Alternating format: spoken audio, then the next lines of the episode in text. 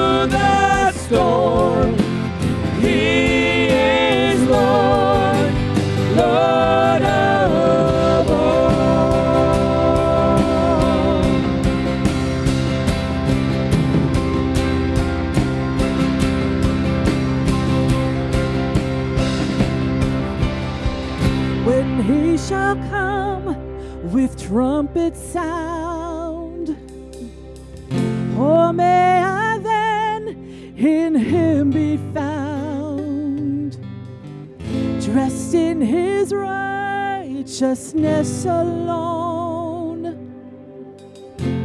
faultless stand before the throne.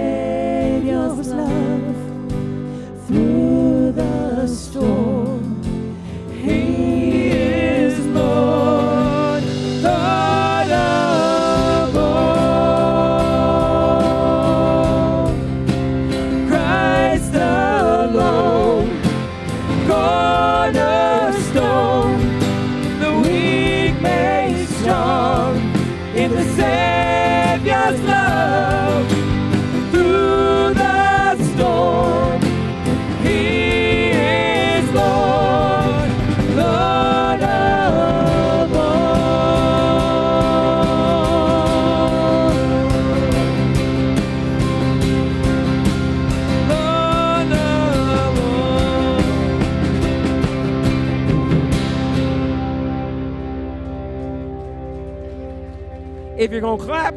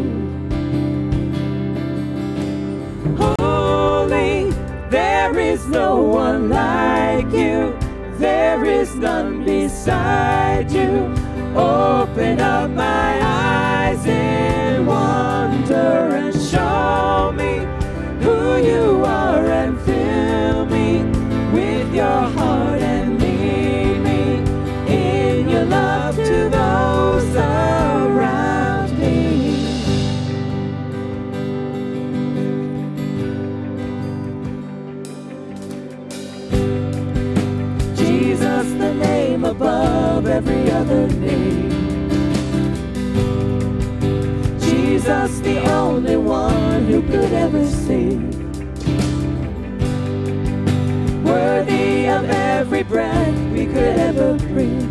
We live for you. Oh, we live for you.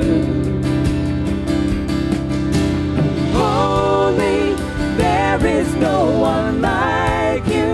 There is none beside you. Open up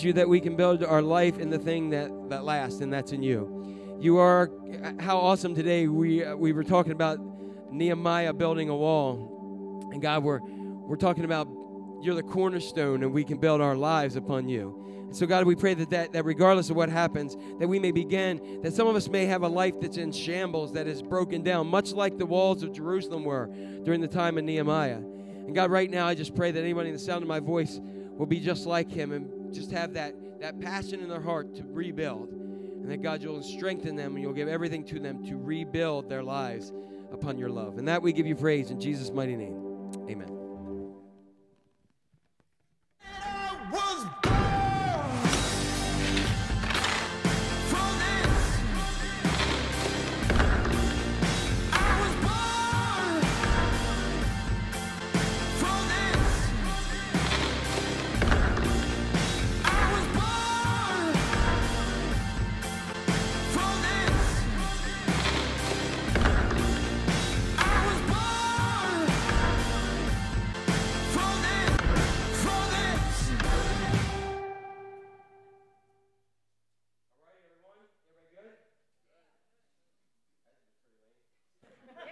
There you go. All right.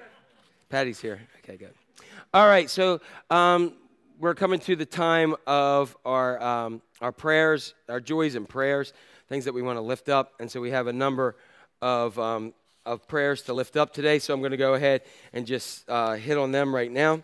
Um, Nancy uh, has asked for prayers for her sister and brother in law. They lost their 27 year old son to a motorcycle accident. So we want to lift them in prayers. Um, um, so, uh, Miss Dot Logan, happy birthday. So um, we want to give her happy birthday. We'll, um, we'll touch on that in a bit. And Ron, um, we, also have this. Uh, Donna Wiggum is recovering from surgery and doing very well. We continue to ask for prayers for that. Um, Lisa Osborne gave us an update on Katie Doan and family. Katie and her family and her parents were all some of the founding members of this church. Um, they were there at the very beginning. Um, Katie moved, and, and Mike moved to Texas area down around there. And anybody knows that they have had, um, because of Hurricane Laura, they've had a, a lot of things. And Katie and um, Mike went through a lot last time, but they um, they are extremely thankful for all the prayers. They tend to be in a higher area, and so everybody comes to their house, and they have a lot of people there, um, which is which is totally them. Um, they sustained no damage, never lost power during the storm. Uh, Mike's company, though, is located in Louisiana and did sustain some major damage. Um, and uh, so we want to go ahead, and we're thankful that they continue to go ahead uh, and do that. Also, Dot Logan, her birthday, um, she will be 95 years young. So 95. Dot, happy birthday if you're watching. And, um, and we are thrilled for her. And again, we mentioned about Donna um, for continued prayers there. Linda Evans asked for prayers for a number of different um, things for family, uh, for mental, emotional, and spiritual needs. Um, and just uh, and financial and other kinds of things as well.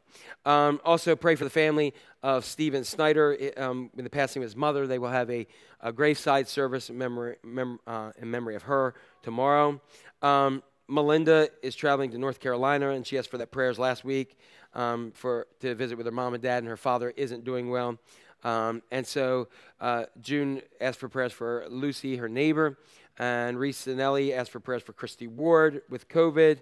Um, just going to Lou, Lou show. We want to continue lift Lou in his prayers as he had some res- uh, tests and results during that time. Also, continue with other prayers. Pray, keep praying for our uh, brothers and sisters in Haiti as they are, um, you know, they are dealing with this plus some other uh, craziness that's there. So continue to pray for them as well. And Vin Janusa is 23 years old, and he beat one battle with Hodgkin's lymphoma, and now is um, facing another one. So we want to go ahead and because he has a mass around his heart, and we want to ask at 23 years old that the doctors treat Vin and um, bring God's healing to him. Okay. Um, so let's go to the Lord in prayer, and we will go ahead and resume today. Week, you ready for this? 24. 24 weeks of COVID 19 prayer. That's how long you've been at this. Yep. Um, so we're getting we're getting there to that half a year mark. So um, continue to pray, and we're going to start today again. Um, COVID uh, uh, 19 is there. In case you don't know, Unite 714 prayer. We have those on our website. 714 in the morning, 714 in the evening. And the verse for this week is Habakkuk. Um, and it says from chapter 2 I will take my stand at the watchpost and the station myself in the tower and look out to see what he will say to me, and I will answer concerning my complaint. For still the vision awaits its appointed time, it hastens to the end, it will not lie. If it seems slow, wait for it. It will come, it will surely come, it will not delay. And from chapter 3, O Lord, I have heard the report of you and your work. O Lord, do not fear. In the midst of years, revive it. In the midst of, of the years, make it known. In wrath, remember mercy. Though the fig tree should not blossom, nor fruit be on the vines, the produce of the olive fall, and the fields yield no food, the flock be cut off from the fold, and there be no herd in the stalls. Yet I will rejoice in the Lord. I will take joy in the God of my salvation. God the Lord is my strength. He makes my feet like deer. He makes me tread on my high places. Let's pray.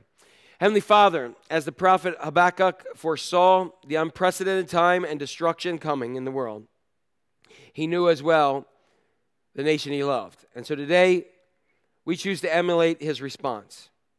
As he chose to stand firm and to wait on you in prayer and intercession, so we come boldly before your throne today.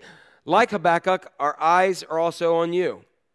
You are the only one with the power to eradicate this terrible pandemic that continues to wreak havoc in our cities and our nations. And Lord, help us not to falter in our commitment, but to stand fast and pray in this critical hour.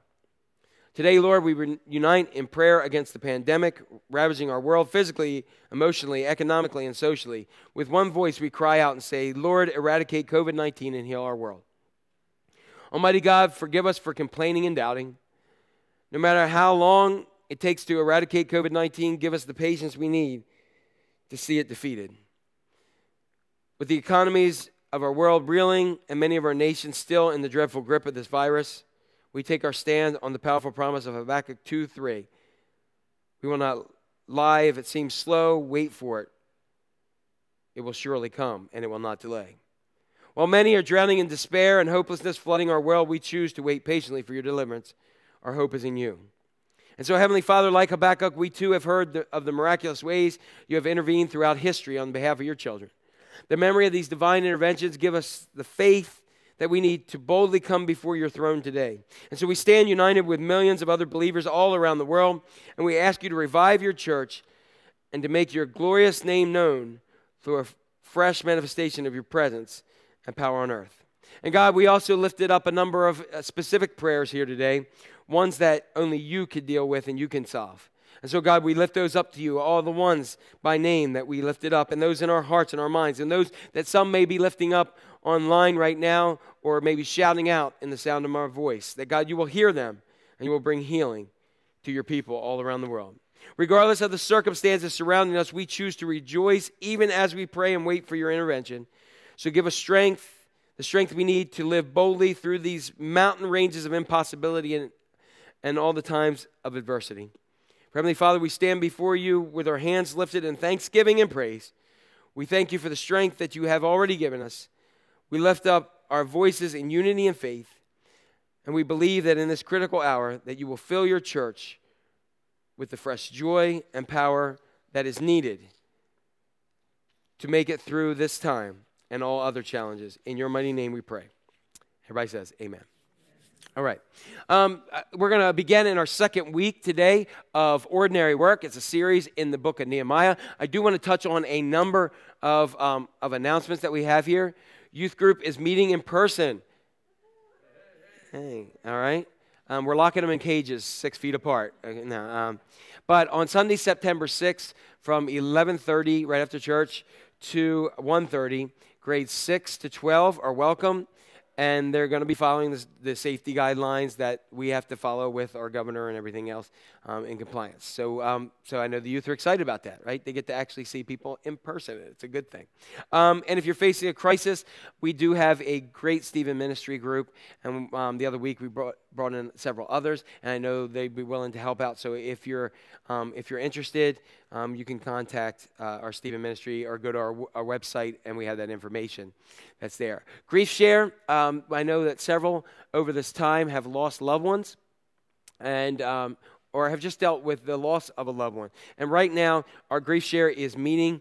Um, right now, they began, on um, the 10th of August, and they're continuing to go for 13 weeks. If you missed, you don't have to catch up. You can plop right right in.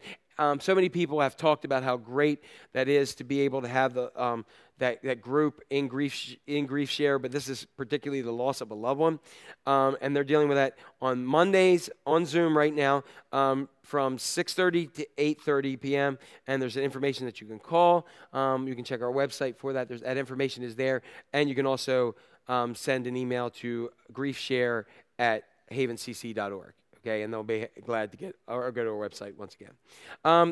Thank, a big thanks to everyone. It's still coming in. It's great. We are receiving things for um, instead of our baby bottle drive this year, we are doing a baby shower online, and I know that lots of packages are coming in. It's really pretty awesome. Um, so you can continue to do that. Um, havencc.org forward slash, and there's a lot of things about baby shower. Okay, so um, you can go there. Um, women's outing. The women are going are out and about. September 1st, they're going to Calvert Regional Park for a devotional time and time of reconnection in person. Doesn't that sound good? All right, you can shake your head if you don't want to talk. It works. All right. Um, and so they're going to be there at 6:30 on September 1st at the pavilion near the back of the parking lot. And there's um, you can um, make some connections there as well. And then we have a couple other things: a family movie night. Um, we'll be here. Um, I think I, I thought I had the date here, but I didn't have the date on here. Is it? Do we know what the date is? What was it? 19th. 19th, I believe it is the 19th. So um, please check for that. There's information about that. You can um, email Kate at um, K-A-T-E at havencc.org. And then on September 13th, right after church, um, we are going to have a baptism.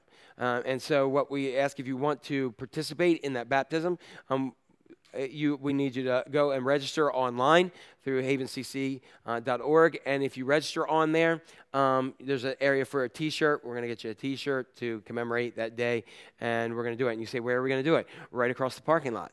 Did you not know? There's water across the parking lot. And it's a really cool area for that. And um, I'm excited about that because um, we used to go down to the park and all that kind of stuff, which was cool in itself. One time, some of you may remember when we went all the way in the Middle River to join another church. Um, well, we're not, we're not, doing that. We're going to the Middle River that goes between the parking lot and the other side of the road. Um, and it's, it's nice and clean, and, and it's a beautiful area down there. Although a tree fell during the water, but we're good, okay? No trees will fall on you during that. And if it does, hey, you're going to go be with the Lord. It works, all right? so I'm joking. It's good. It's okay. It's okay. We can laugh. We need some laughter, right? Does anybody remember laughter? Remember how that was? All right. So that's where we are. Everybody sound good there? Okay, good deal. All right, let's get into some business. Where are we going today? Ordinary work. And today we are going to talk, we're continuing in this series of Nehemiah. Remember, Nehemiah was an ordinary guy who God called to a super ordinary task. We and put him to a work, a work that um, changed the world, changed the world. And so, as I said last week, this is a um, this is a series for people who believe that there's more than just this that you that God has made you for something incredible that God has given you something to be world changers and and constantly throughout scripture God never chooses the strong the, the, the strongest and the best as a matter of fact he used Samson most when Samson was at his weakest you know, God um, doesn't love to have the most intelligent, the people with the best character, the people who have this. God, God doesn't even choose people to be spokesperson for his people who even speak the best. Moses, it's believed, had a, had a lisp or a speech impediment or, or something that he did, uh, or stuttered, that he said, I'm not eloquent of speech. And God said, Exactly why I want you. And so, so as I said last week, if you're perfect, God can still use you. Because this is what we're going to talk about. God wants to use ordinary people to accomplish extraordinary things. And, and what does he want to do with that? He wants to do an ordinary good work. And this is where our theme verse comes from. Our theme verse says, So they began the good work. And many of us, God has given us a time that we can do some good work. So here's what I'm going to say. I'm going to start this today by asking, by, sta- by just making an assumption. And, you, and so assumptions are dangerous, correct, aren't they? But I think I'm probably right on this assumption. I am just guessing that something right now is bothering you. Going out on a limb. Is anybody bothered by anything? All right? And don't, don't, don't say the person next to you. That's, I'm sorry, you married him. All right? So, um, but, or gave birth to him, whatever you want to say. So, what I'm saying is, um, there, there's something that's really bothering us, something that sticks in our craw, something that somebody mentions to you, you could be smiling and you just go to this like other level, like rah, right? It's just something that bothers you, or you start to weep or whatever. So um, it, it, really weighs on you. So it could be something at a um, at a microcosm level that there's somebody that is really, really, really hurting, and it's just bothering you that that person is hurting. Like you can't think, you can't uh, eat, you can't speak, or you're the other way because you're so worried. All you do is think about it, and all you do is eat, right? You know, those kind of things, and you grieve the whole time because you're worried about that person who is hurting. Or there may have been someone who was abused, and or people that are abused, and you're like, this is just wrong. Or maybe there's a need a need that you see in the community. Like you pull up to the stoplight and you see someone with a sign, and, and some of us may go ahead and say, wow, that's just, that's that, that person's just putting on or whatever else they're they're doing this. But then you see somebody else, and you, it just uh, you, somebody else might see that person, and your heart is moved about people who live like that day in and day out, and just may may be there. Or maybe there's an injustice, and we've seen plenty of that over this last year and over many years of injustice. Or maybe there's just a burden. There's something that's just placed on your heart that is a burden that is there. Or like many of us else, there there's something that frustrates us Anybody frustrated by something? Okay? You're just frustrated. Or it, that frustration may even go to a point of anger. That you're just angry about something in the world, that there's just something there. And so when we look at these things, I don't, uh, most of the time, what we want to do, we want those burdens to go away.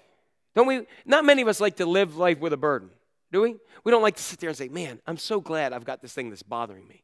I'm so glad I am frustrated all the time by that situation. I'm so glad that when I got out, I forgot to wear my mask to go into the store, and now I'm, I got to go back all the way at the end of the parking lot and get it um, because they're going to yell at me for not having my t shirt on. Right? There's things that frustrate us and anger us, and none of us are happy about that. But one of the things that, uh, that Nehemiah teaches us is that often the burden you bear it often reveals the calling that you will embrace.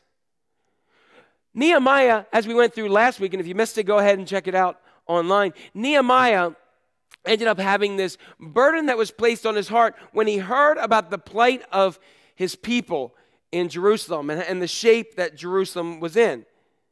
So rarely do we understand at the beginning of something great that is going to be something great.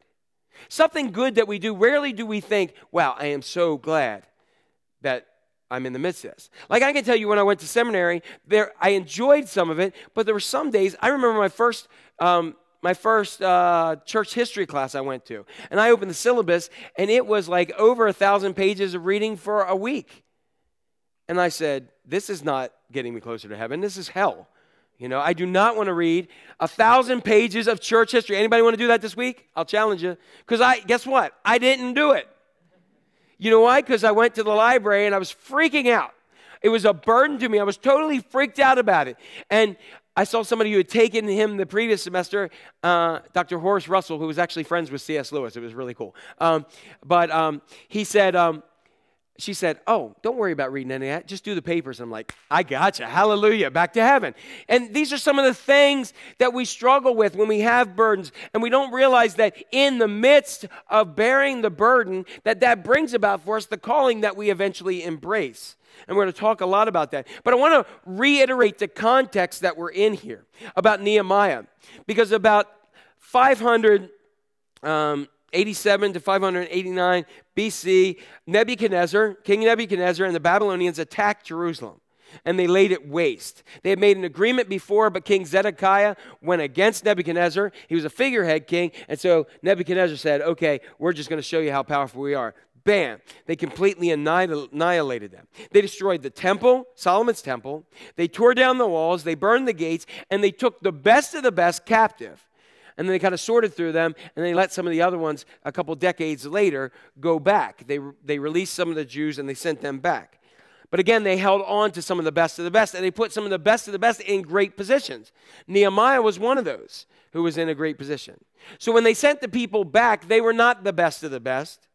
They went back to rebuild, but they had no money, they had no leadership, they had no, no leadership structure, and there was, after a while, there was no hope, and they failed.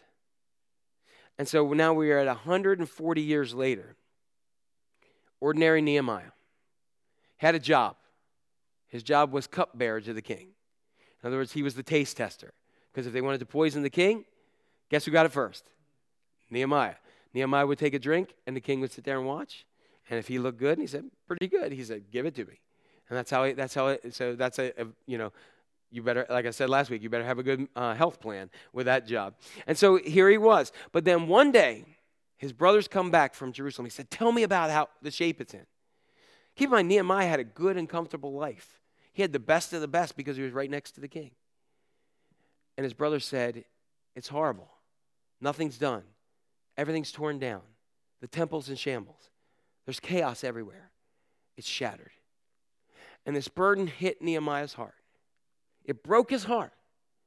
He had a loss for his, his people and a brokenness for the city of God, Jerusalem, the promise. The city of peace was anything but that. Many of you may feel that's where your life is right now, that your life is a city without walls, a city that, that the temple of the Holy Spirit, as we're called, is, is kind of broken down right now because of what's happened in your life and around you that you have no protection from the enemy and that you just feel like you're going day to day to day being attacked.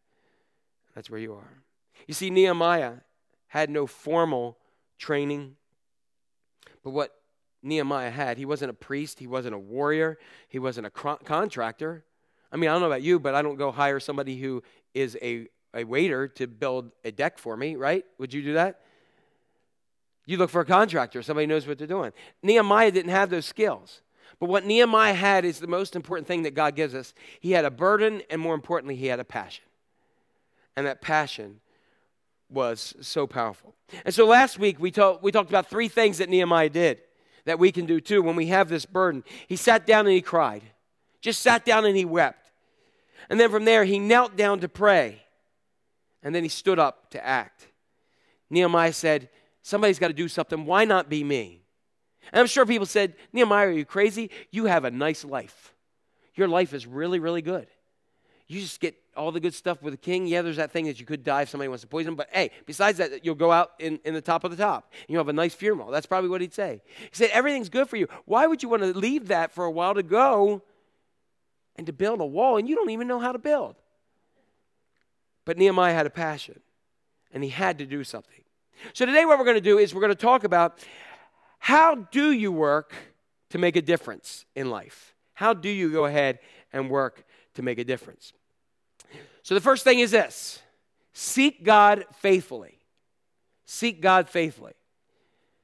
What do you mean by that? Any way possible that you can seek God through His Word, through His prayers, through whatever. Nehemiah, as I mentioned this last week, throughout the book of Nehemiah, which is really kind of short, we have record of Nehemiah paying, praying some 12 times. He's praying and praying and praying and praying. Now, let me give you some of the timeline here. The scripture tells us that he hears the news in the month of Kislev. And if you want to know what that month is, it is November and December. And he prays and fasts up until the month of Nisan. And if you've ever been here before, you know I have a billion jokes I want to say about Nissans, but I'm not going to do it. All right? Um, so he prays all that. That is four months. Nisan um, is it's about four months difference in praying. He prays, he fasts, he prays, he fasts, and he go, decides to go before God in prayer. And so Nehemiah is fasting, praying, seeking God. He's hurting. He's got this burden. He's asking why. And why is he fasting? And why is he praying? And why is he seeking God? And why is he crying? And why is he doing all this stuff? Because he had to do something that he knew could change the whole game for himself. In this time, you didn't just go and approach the king unless you were asked to speak. Eastern kings, it was believed in the time you did not give them bad news. Anybody know anybody in your life that you do not want to give them bad news? Like, if you give them, like, hey, it's raining out, they're going to flip out and yell and yell about where their galoshes is and they hate the world and they hate it. You know, you know people like that? Eastern kings were like that. It was told, no matter what, do not tell them bad news. Constantly tell them good news. Give a spin on it. So he had to go ask permission from the king. He had to ask some things for the king. So he was had this burden for his people, but he also had this nervousness for himself because it could mean that he could lose not only his job but his head and his life. And so he, here's what he says here. I had not been sad in his presence before. So the king asked me, Why does your face look so sad when you're not ill? This can be nothing but sadness of heart. Notice the intimacy between Nehemiah, who's an ordinary guy, and the most powerful person in the world at the time, this king and Artaxerxes. He, they had spent enough time together that he knew exactly what was going on. And as I mentioned last week, and as, as, I'll mention several times, we all know that some of us are people that our face tells the whole thing. I was doing a, a class the other day on, on Zoom, so I had a whole bunch of faces up there, and I said something, and I know that you guys are shocked by this. Sometimes I say something shocking. Um, and just to get a reaction from people, and I said something, and this one, and after I said several things, this one girl was like, like this, and I, and I mentioned her name. I said, Hey, when are we going to play poker? Because I'm going to take every ounce of your money because you have no poker face. There are people like that. And here you have Nehemiah who has no poker face. He has such a burden, he has such a passion, and yet he has nothing to do with it. And he's looking downcast. And the king, because they spent time together, recognized that something was wrong with him. In addition to that, he had been praying and fasting and weeping and praying and fasting to the point that here we are. He's here. And the king said to me, What is it you want? And then I prayed to the God of heaven another prayer, and I answered the king. Notice that Nehemiah at this moment is not in a four month prayer session with the king. He's not saying, King, let's go on a prayer retreat and discern God's will. No, what did he do? You see, he had been praying and praying and spent so much time in in depth prayer with God that at this moment when God was answering and creating a possible opening, he just had to give him like a text message prayer. Like, just God, okay, here we go. You help me here. And then I answered the king. So many of us, when we go to pray with God, we haven't spent enough time praying with God that we, instead of the moment where God opens it, we say, Hey, God, here I go. I'm going in with a text message prayer. We have to do a full thing because we haven't spent time and we aren't sure whether it's God's moment or his voice. And so, what we have to do is, like Nehemiah, we have to embrace our time with prayer and fasting and grieving and all those things with the burden so that when that moment comes, we say, Here we go, God. Now, how many of you are people like if if I, it, some, some of you have relationships with people that are, that are close. I'd say many of you are sitting with families, you know, most of you. And so if one of those people went ahead and picked up the phone, do they go ahead and say, How are you, oh great Father? It's been months since I've talked to you, and I just wanted to fill you in on everything, how, how I, I'm in this need, and I have this great burden, oh great parent of mine. And I thought that thou should know that I'm still here, and even though I've been walking through the, the house all the time, I haven't said a word to you.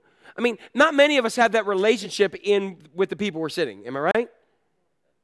Right? If not, we'll, we'll put a link on so you can have counseling and we can really spend the rest of the year.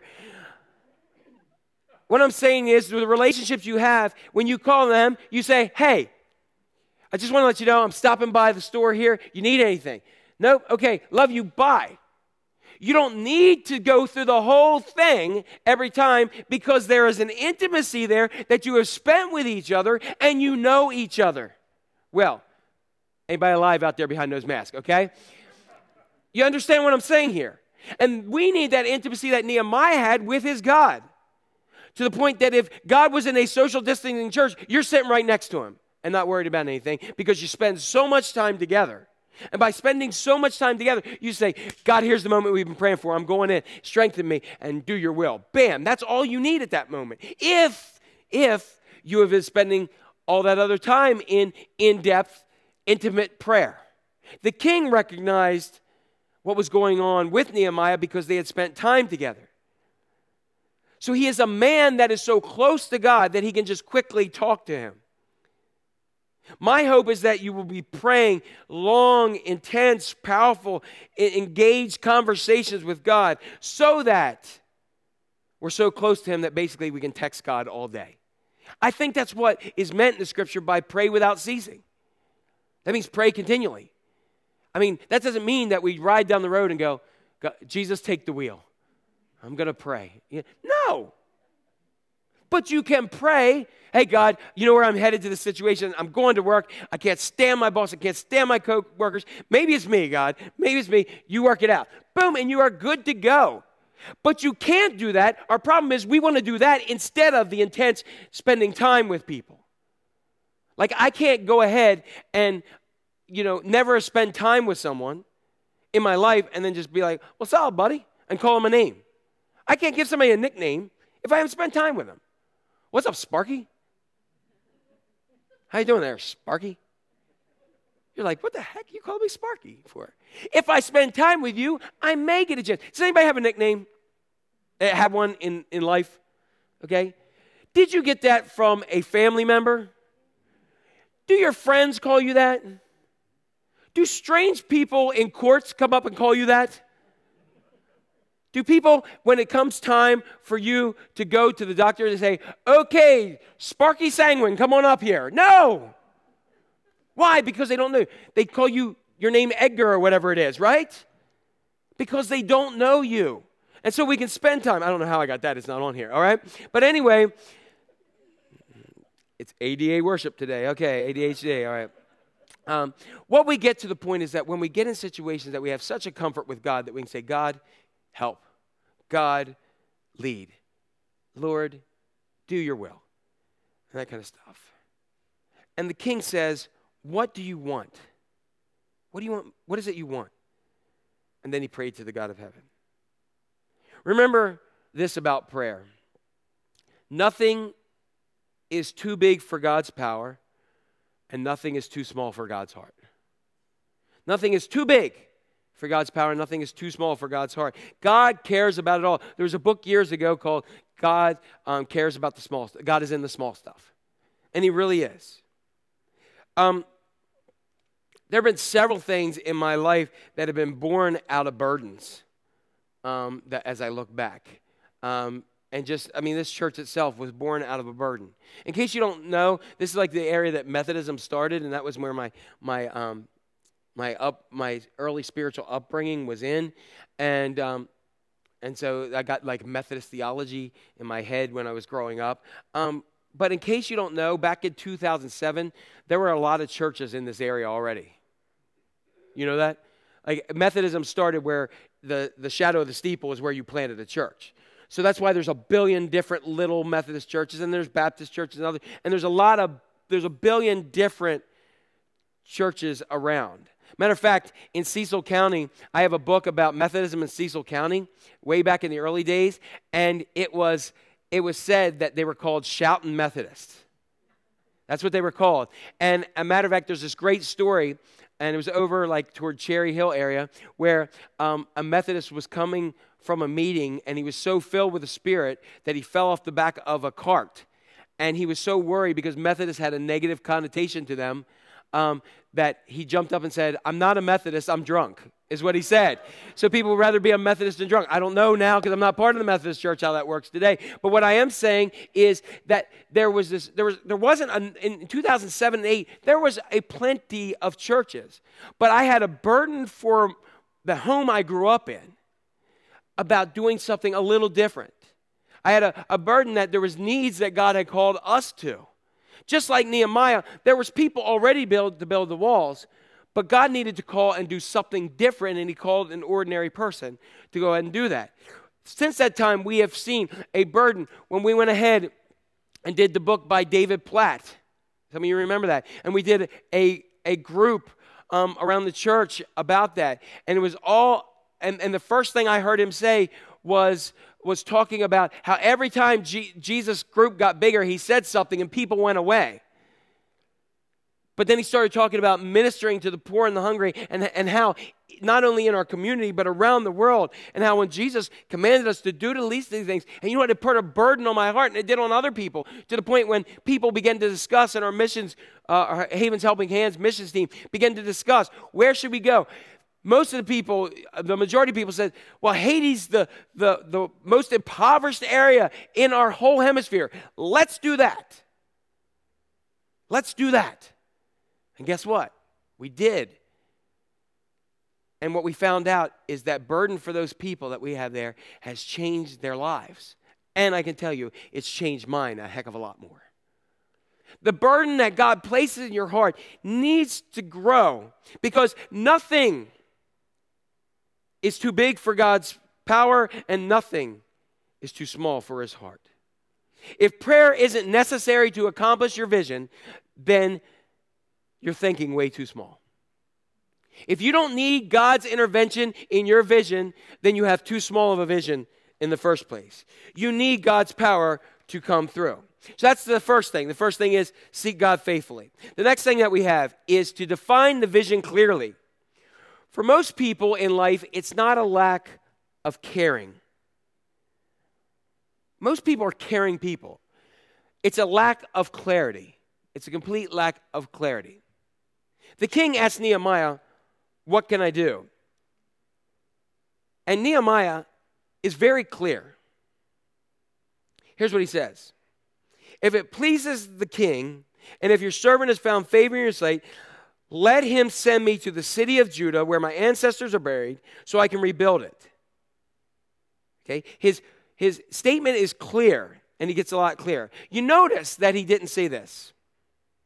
Well, you know, I mean, I just talked to some King. I just talked to some people in that just came back, my brothers and some of them. So I talked to them. They gave me some information, but I do have an uncle, an uncle Billy Bob. He lives in Jerusalem, just on the outskirts. So I'm gonna. I'm. You mind if I go ahead and I talk to him a little bit, find out what the needs are, and and Billy Bob has some um, some other connections with the. Um, the uh, you know like the, the curator of the temple which is in ruins and he might be able to give us an assessment of what's needed in there. And and you know uh, um, also you know i got to get my, my stuff in order here first too. I got to make sure i have everything all my t's crossed and i i mean we can't leave you without a cupbearer so i'm going to train this cupbearer for a while. And so i don't know i don't know when that time's going to be um, but i'm not i'm not sure but but you, you notice that he doesn't go through that the things we do all the time. That we may have a burden we may have a call and we say wait a second. Okay but but let me go let me go. And you'll have you'll have good people good godly people who will want you to prolong what god has placed in your heart and, the, and to, to quench the passion that's there. I had that in the beginning of this church. I talked to some good people. I said this is what god's laid on my heart. And i had good people in leadership positions who said to me what if it fails? That was the question i was asked. What if it fails? And me having a young family, scared to death, went, What if fail? You know, that was in my heart. But God did something in me because we had been spending a lot of time in prayer about this. And, he's, and I looked at the superintendent and I said, If it fails, then this is what God's called me to, and He will open another door and we'll head in that ministry. It's not my calling, it's His. Right? Now, meanwhile, I was scared to death. And I was thinking, oh, yeah, what if it does fail? But God had a different plan. And you will have good people who want to go ahead. You yourself will do that. Oh, I had one person one time came to us. There was a church in the area. This was in the early days of the church. We didn't even have our building. We were meeting in the middle school, and the person called me and said, First Baptist of Northeast is no longer doing their fall festival. They're not doing it all. It's, it's great. It's well attended. My kids love it. It's fantastic. And I said, Oh, that sounds great. They said, I thought it'd be great if we can do it, but I don't want to do it. And I said, Well, it ain't getting done. Because I didn't want to do it. The passion, God gives you a passion so that you can carry through the work. Do we see that? God doesn't give you a passion so you can dictate it to everybody. Your passion is what God has given you. Do you know anybody remember when you used to have a thing called the nomination and personnel committee in churches? And people were laughing, understand exactly what that is. That meant if you were a warm body with a pulse, they put you in positions you never were gifted for. And so you would take somebody who had no passion and plop them in a Sunday school classroom with three year olds. That is called hell number two for the kids and for the adults. But they were warm bodies and we needed to fill something. Never did we think, is this your passion? But I have known 80 year old women and 60, 70 year old men who had a passion for kids so much that they taught Sunday school and they were there week after week after week because it was a passion in their heart, not an appointment by man and women, but a passion that God placed in your heart. That's where we got to get back to. We got to get back to the passion and embracing the passions God's put there.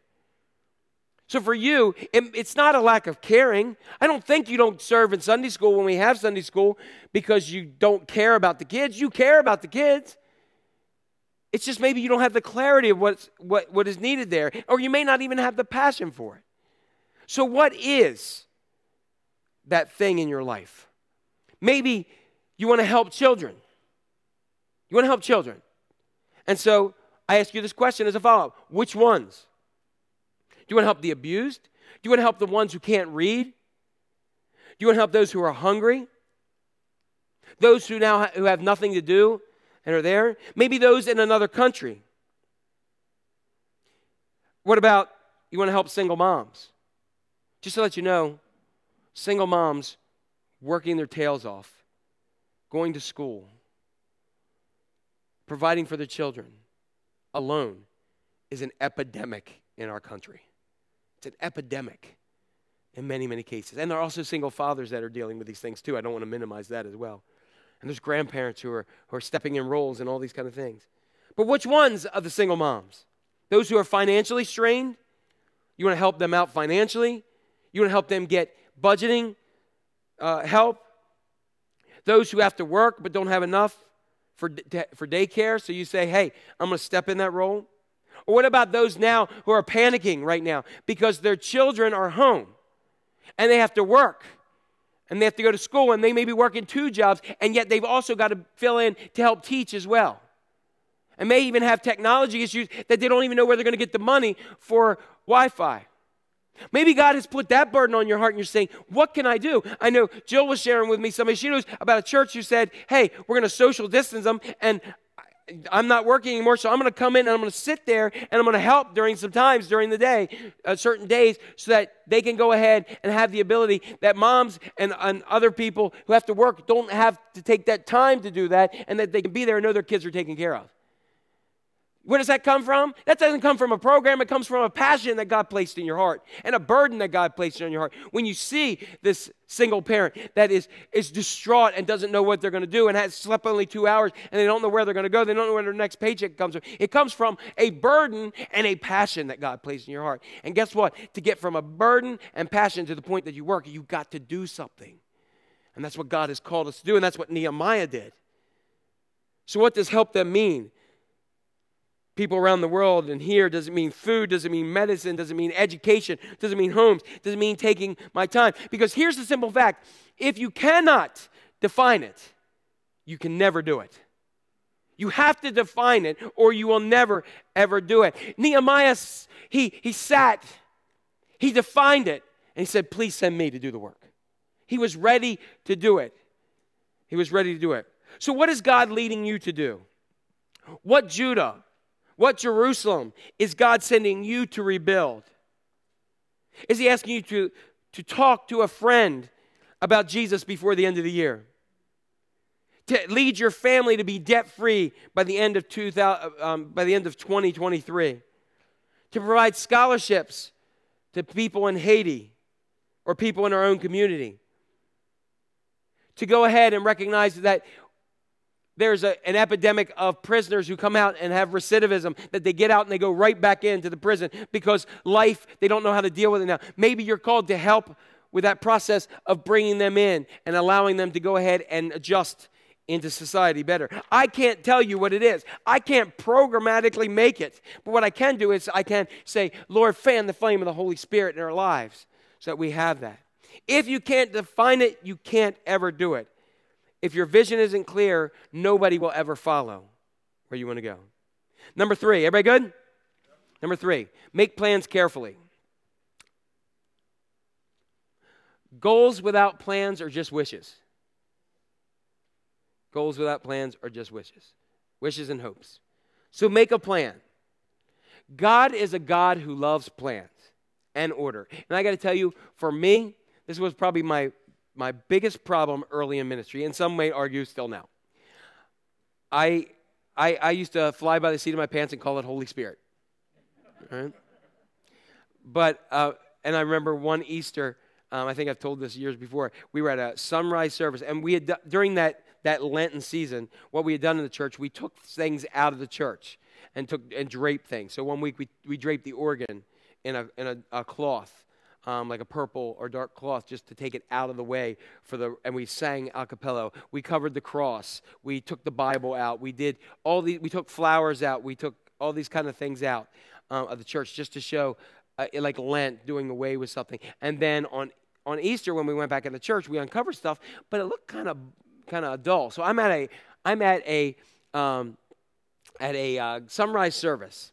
And I went and I talked to this lady. She was very, Lois uh, Taylor, she was very good at, um, at decorating. She was amazing at it. And I walked over to her. Now, we have about an hour till church. And I said, You know, I was looking up at the cross. It just looks kind of bland. What do you think you can do? And she looked at me and she said, I'll do something.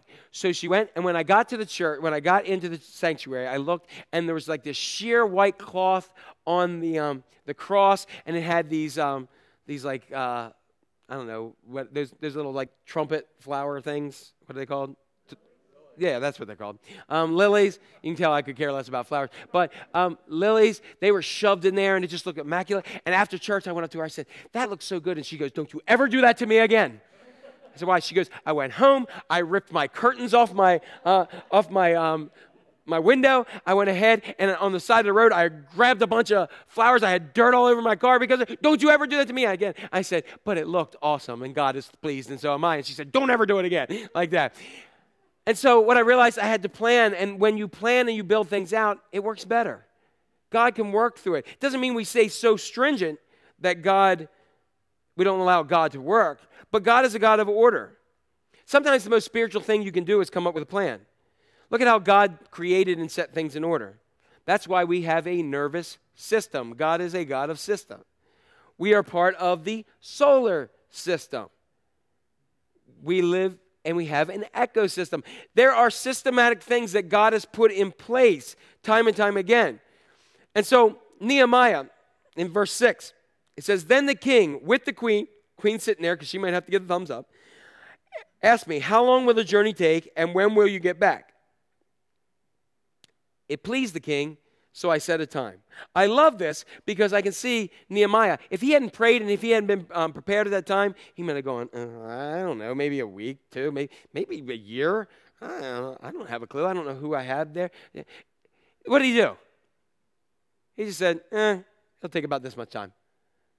So please the king. He went with it. He came up with a time because why? He had a plan and had estimated how much it would take. And so he said, I also said to him, If it pleases the king, may I have letters to the governors in Trans Euphrates so that they will provide me safe conduct until I arrive in Judah. And may I have a letter to Asaph, keeper of the royal park, so he will give me timber to make beams for the gates of the citadel by the temple, and for the city wall and the residents to occupy. What is he saying there? He went ahead and he said, I need to have safe conduct, and I also need to have provision. What he was asking for, his plan contained everything, not just building the wall, but he needed protection along the way saying, I need your protection along the way, and I need provision when I get there to build. And they said, And because the gracious hand of my God was on me, the king granted my request. He sought, looked for, was led by God, and God was directing it all. And when it came down to it, he had a plan that when it was asked what's going to happen, he went right there. You may say, I don't know how to plan. But I'm going to tell you, it is better to have an imperfect, passionate plan than to have everything's perfect with no passion. You need to have some sort of plan with passion. And you get the ball moving. And once you get the ball moving, you keep moving. A plan does not need to be perfect. And what would be the what in my mind would be the, the passionate, perfect plan is to do the next right thing. So for instance, many of us are right now in a time where I've said it, I've lived it, I'm not sure what to plan for the rest of the year. I'm hoping that we get to plan something different for 2021. And we're worried about it. We're concerned, some of you may be concerned about the effects of COVID and some of the numbers that it's saying on young people, as I mentioned, that one in four have thought about committing suicide. In a Zoom call with 10 pastors, four of them said during this time they have, they had thought about committing suicide. Pastors, because of not being able to please anybody, because if they open up the church, then they're opening up to spread a disease and not and not uh, going along and being disruptive. And others, if they don't open it, then they're not being faithful enough and they're in a no-win situation. Or the fact that some statistics in Barna say one in five churches will never reopen. These are real statistics. If you get caught on that stuff, you can worry yourself to death. You may be even more worried about what is the crux of that the widening gap between church and society. You may be worried about the election. You may be worried about your kids or your grandkids or your spouse or your job. You may be worried. But I just want to tell you success is not doing something fantastic and, and noteworthy. Success is being faithful to do the right thing each and every day. Be clear about your plan and then do the next right thing. So the question is what's the next right thing for you? If it's ministry, find out who's already doing it because none of us invented anything. Find out who's doing it, meet with them, take notes, ask questions, shut your mouth, and listen. If you have an inspiration, you may be inspired. I want to do this, so you take a course. You write a business plan. If you don't know how, you find somebody, a mentor that can help you through that. You may want to go ahead and do a podcast. You may say, I want to get a date. I'm going to give you help. Brush your teeth and take a bath. I've helped you. And if you really want, guys, if you really want to find, hang out by Bath and Body Works. There you go because ain't nobody else. you know, you, you're, you're going to be alone there. You got you got to pick from. All right. So, um, but seriously, we need to do that. Fourth thing. Let me give you the fourth thing here, real quick. Inspire people passionately. I'm going to tell you. Next week is challenging because Nehemiah faces. He's he's got this passion. He's got this plan. He's got protection. He's got provision. Lots of peace. He gets there, and he finds opposition everywhere. He finds people who are totally against him. He's got haters uh, in the words of uh, what's her name, Taylor Swift, haters gonna hate, hate, hate, hate, hate. Right? He is discour- There's discouragement. There's distraction. There's exhaustion, and he might even say the same thing that you say. Is it worth it? You're exhausted. Anybody exhausted? You may feel like a failure. You say, is it even possible? Nehemiah, during those moments, doesn't let it take over him. He steps up and reaches deep within a strength in his soul and continues. And watch what happens. Watch what he says to them here, and we'll get more into this next week. Then I said to them, You see the trouble we're in? And I love that. I'm going to tell you what I love most about that first statement is Nehemiah is honest. Most of us, I don't know about you, but I would just love somebody to say, I would love somebody to just come up and say, this is a mess, and every single one of us helped create a lot of it. Wouldn't you love to have just brutal honesty for once? And that I'm a mess because I don't know what to do. I would love somebody to just be brutally honest eh, with the situation about our predicament and where we are. And that's what Nehemiah does. He looks at Jerusalem and he says, Man, you see, we're, you see the trouble that we're in here? Jerusalem lies in ruins and its gates have been burned with fire. And say, Let's go home. What does he say? Come. Let us rebuild the wall of Jerusalem, and then we will no longer be a disgrace. And then he said this I know it seems like a daunting task, but let me tell you something. I told them about the gracious hand of my God on me and what the king had said to me. You see, he inspired them. He inspired them with faith because God is for them and with them. And God is opening doors for Nehemiah. The story of Nehemiah is God is opening doors that could not have been opened unless he was praying and seeking God. Unless it was the power of God, he wouldn't have protection, he wouldn't have provision. He wouldn't have been in charge of this wall building thing. He was unqualified. And that's what made God say, Yeah, you're, you're qualified more. You know, the term inspire, we all know what perspire means, right? Or expire. All right? Inspire means in, in Latin, inspirate. And it means into breathe. And when we inspire somebody, we breathe in something. We breathe passion into them. And it's no mistake that in Hebrew and Greek, what the Bible was written in, that the word for the Holy Spirit is wind, breath, and spirit. And what we need in our world today is not more of what, what the world's giving us that help us perspire and expire. We need the Spirit of God to inspire us because it's not a time of complete destruction and loss. Now is a time where God needs us to take the burdens that we have, to build up the passion that the Holy Spirit has given to us, and do a good work that He has in our lives, and to rebuild walls that have been torn down, walls of walls of racism need to be torn down and built up to where we have a unity, not one that is brokenness. We need to have a love for individuals, not because of who they are or where they are, but just because they are God's children. We need to have uh, God breathe life into us like He never has before. And so I'm taken back. I told you my, my founding is in Methodism. I want to take you to a Uh, one of the great questions by John Wesley, the founder of Methodism. And here's what John Wesley says here He said, Light yourself on fire with passion, and people will come from miles to watch you burn. Isn't that great? Some of us need to let the Holy Spirit set our passion on fire.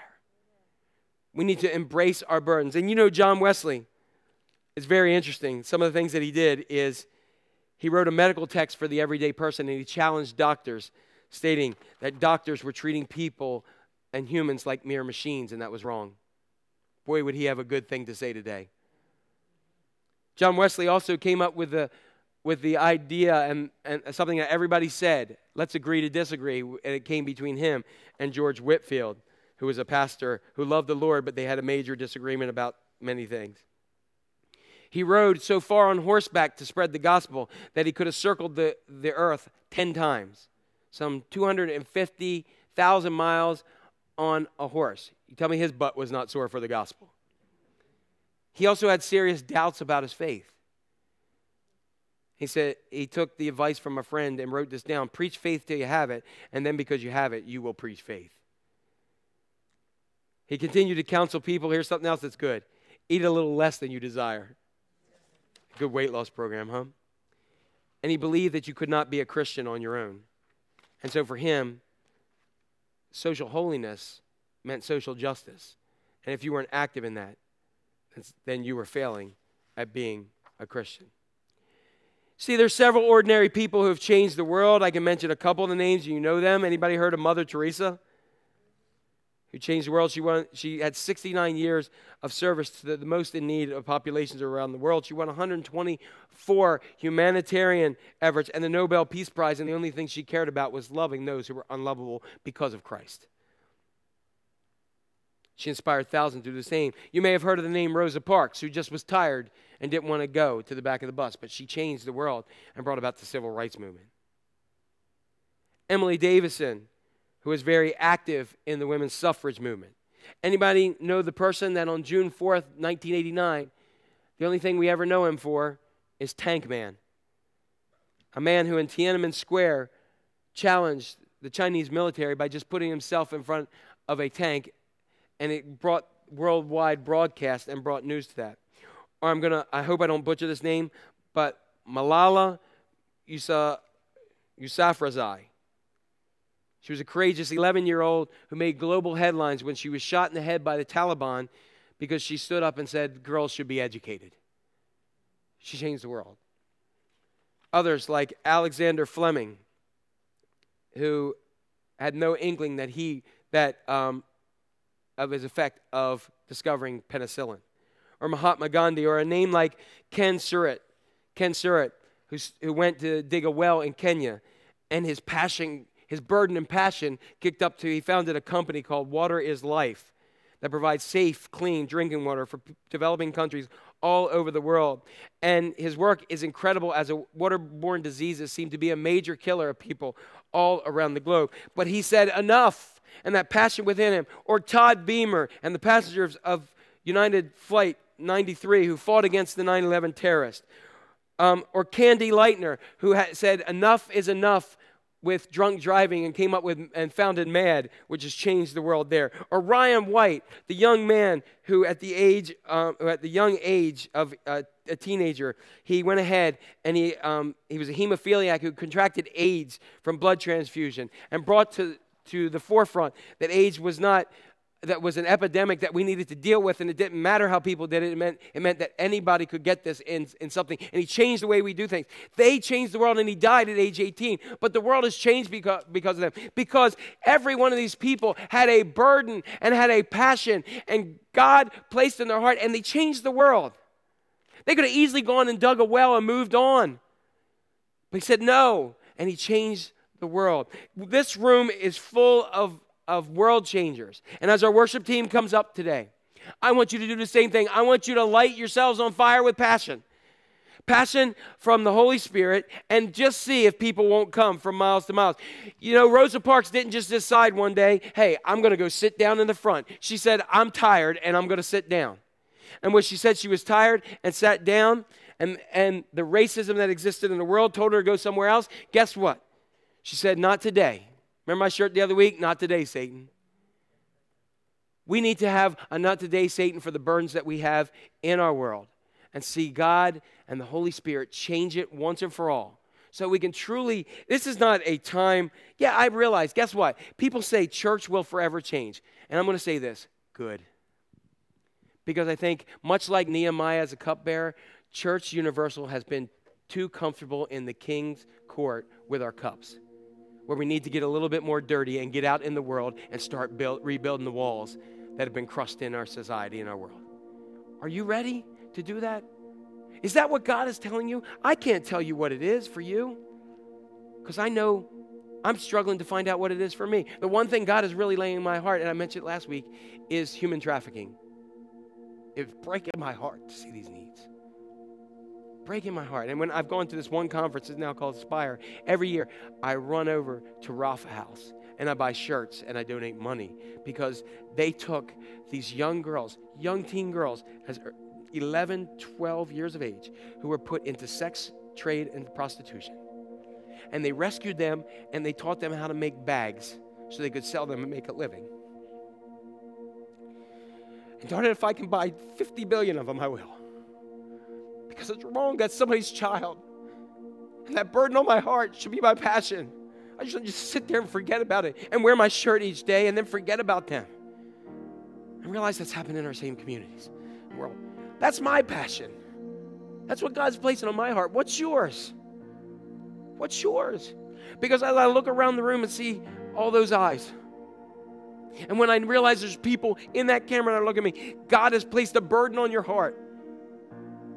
It's time for you to be a Nehemiah and say enough. And guess what? Next week we're going to find out we're going to find opposition everywhere. But we don't stop because we remind each other about the goodness of God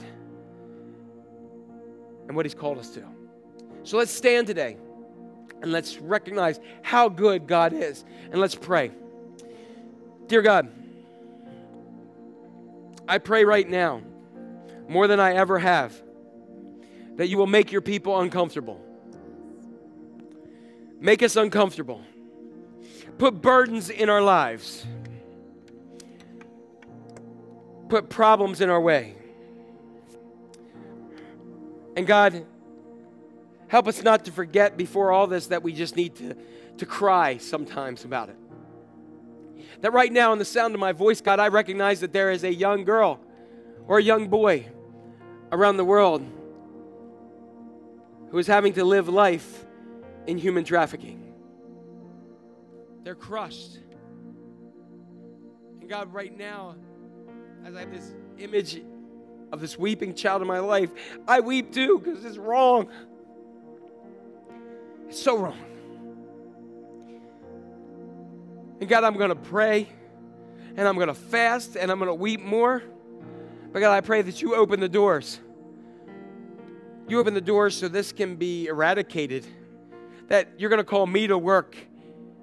And wherever you call me to work, to, to rebuild the walls of someone's life. Use me, God. Here I am. And for everybody in the sound of my voice, God, we have a lot of work to do. And guess what? The harvest has never been more plentiful than it is right now. So use us, God. You are so good. Help us to remember how good you are. You never leave us, you never forsake us. And God, you bring us just like Nehemiah. You bring us protection and you bring us provision and you make a way.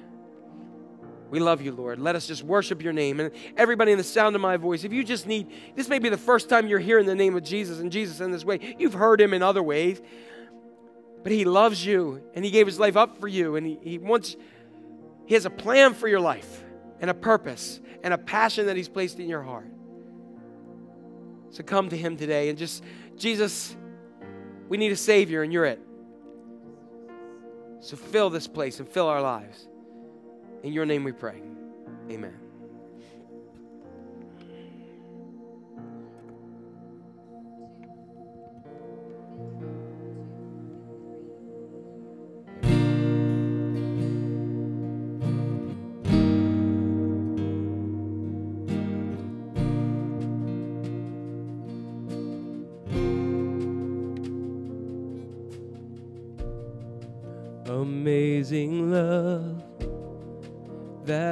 Welcomes me, the kindness of mercy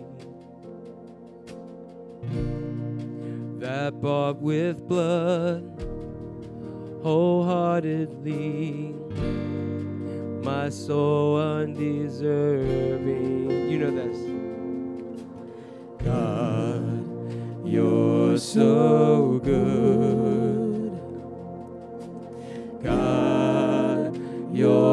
So good. God, you're so good. You're so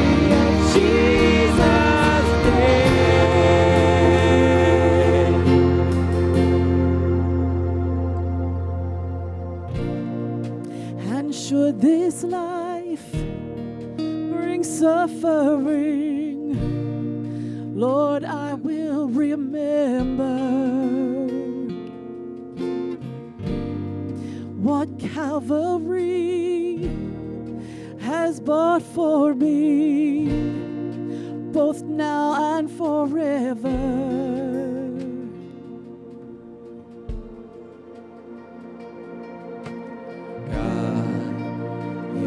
So